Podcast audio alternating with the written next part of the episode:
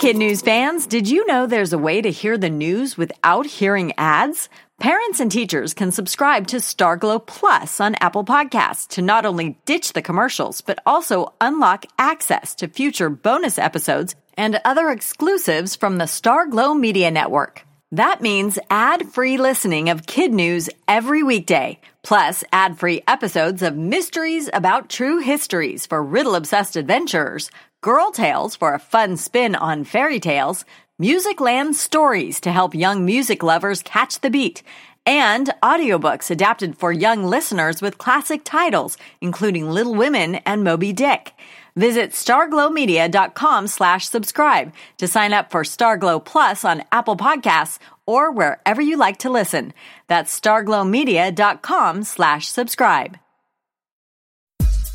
Good morning and welcome to Kid News. I'm Tori. Today is Monday, April 13th, 2020. And we begin with a real life riddle. What do you get when you cross a zebra and a donkey? An exceptionally rare offspring known as a zonkey or a zedonk, depending on who you ask. The wild, even for wildlife turn took place at a nature preserve in Kenya, Africa. Workers there were shocked to find the resident zebra with a brand new foal, which, because only its legs had stripes, they initially thought was covered in mud. A closer inspection revealed the truth. No mud, just mischief. Why is the pairing so rare? Because a donkey has 62 chromosomes and a zebra has anywhere from 32 to 46, which means the two species are not genetically friendly and shouldn't be able to produce a healthy hybrid. Every now and then, though, nature surprises.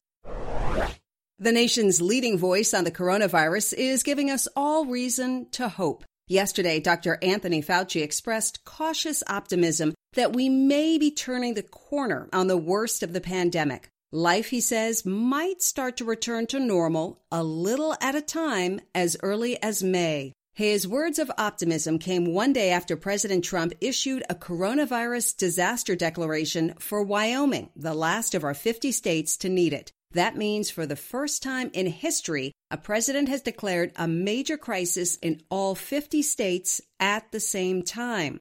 Overseas, some good news. The Prime Minister of Great Britain is now out of the hospital. Boris Johnson will continue his recovery at home, but won't be returning to work just yet. One of the longest running shows on TV returned this weekend with its own COVID twist. Saturday Night Live did what it does best comedy from the individual homes of its cast members. And the host was none other than the first major actor hit with the virus, Tom Hanks, who called himself the celebrity canary in the coal mine for the pandemic. He's fully recovered, but acknowledged he was wearing something other than sweats for the first time in months. The trademark open live from New York. It's Saturday night, turned into live from New York sometime between March and August, since it's now so hard to tell one day from the next. And even the good Dr. Fauci came into play, since someone will no doubt play him on SNL one of these days. He'd suggested in an interview that it be Brad Pitt, and he might not be far off. An online petition to name Dr. Fauci as People magazine's Man of the Year already has more than 14,000 signatures. Our weeks and weeks of quarantine have led to quite a few just for fun online challenges. One of the more strenuous involves putting on a t shirt while doing a handstand. Actor Tom Holland started it upside down with his feet against a wall. Fellow A-lister Jake Gyllenhaal followed, only to be quickly outdone by Olympian Lolo Jones, who doubled down and put on two t-shirts while sipping a beverage. Then entered the queen of all, gymnast Simone Biles. Not only did a handstand without a wall, but instead of putting on a t-shirt, took off her sweats. It's a feat to behold, and we're pretty sure you'll break a sweat just watching. That's it for Kid News. Now, our Kid News quiz. What's the name of the very rare animal that has a zebra mom and a donkey dad? A zonkey or a zedonk? Dr. Fauci says life may start returning to normal when? In May, a little bit at a time. President Trump has now issued a major disaster declaration in how many states? all 50 at the same time for the first time in history. How did Simone Biles run away with a handstand challenge?